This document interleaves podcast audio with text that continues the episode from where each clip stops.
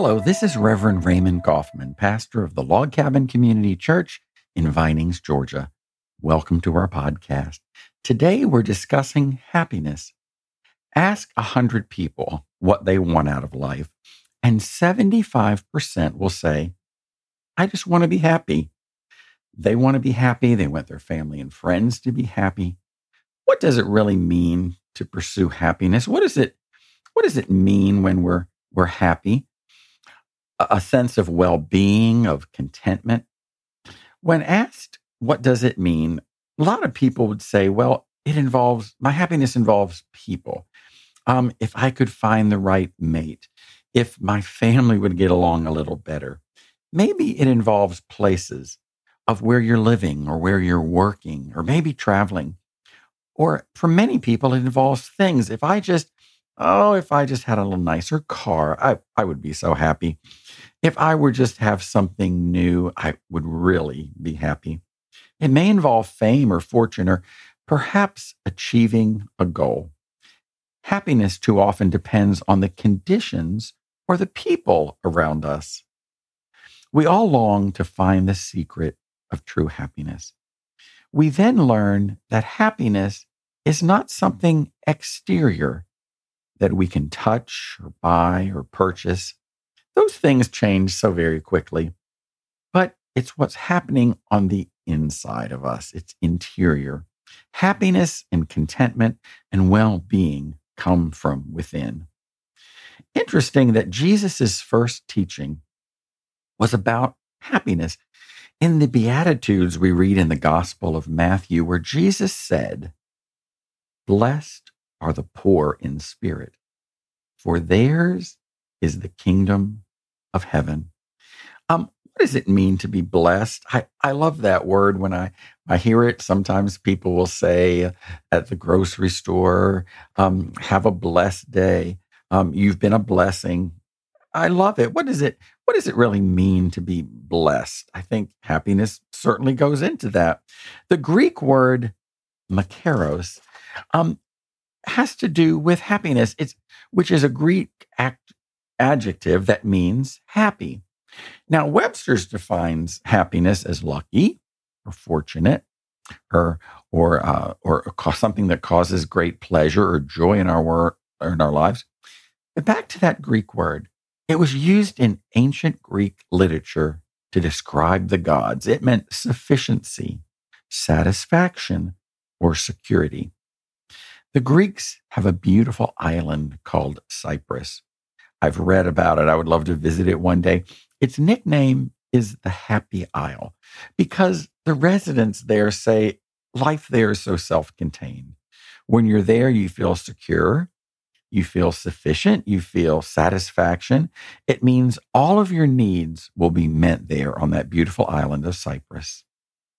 The blessedness that Jesus speaks about in his message in the Beatitudes are in these words that blessedness, which means it's something completely untouchable or unassailable. It's not something we can hold on to, but it's that contentment, that self sufficiency, that containment, contentment that really comes from within. The Beatitudes speak of that joy, that contentment that shines through our circumstances no matter if they're good or bad. Now, Jesus talked about being poor in spirit, but the words poor and happy really don't seem to, to go together, do they? One Greek word means poor, but it means that you're poor and you're destitute, like someone who doesn't have a lot, but their needs are met because they're living paycheck to paycheck. But another word, the Greek word for poor, has to do with someone who's in abject poverty, a person that is really helpless, that absolutely has nothing. Jesus said that we are poor in spirit, meaning that we are helpless without Him. It means the happy person is the person who's realized his or her own helplessness. And that means that we have to place our faith and our trust in God alone, knowing that we are helpless.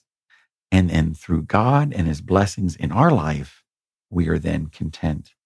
So we are all helpless before God. And we have a debt that we cannot pay. But Jesus gave his life to give us new life.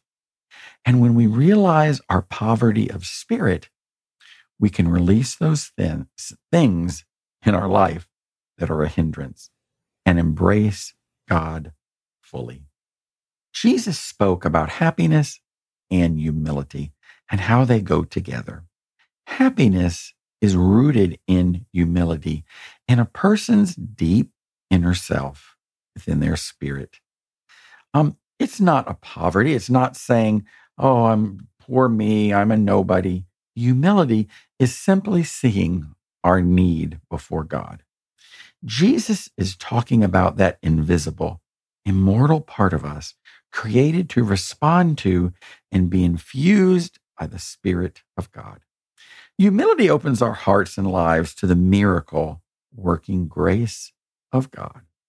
Humility truly allows us to cry out to God for help and knowing that God is there and He always walks with us through the good times and through the bad times. Are you happy today? Are you seeking for happiness outside of yourself through people or events? Or is it something inward? Is it a gratitude?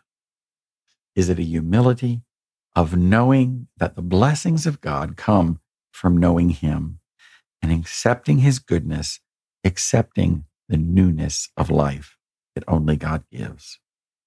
As we close our podcast today, could we say together the Lord's Prayer? Our Father, who art in heaven, hallowed be thy name. Thy kingdom come, thy will be done, on earth as it is in heaven. Give us this day our daily bread, and forgive us our trespasses, as we forgive those who trespass against us. And lead us not into temptation, deliver us from evil. For thine is the kingdom, the power, the glory forever and ever. Amen. Thank you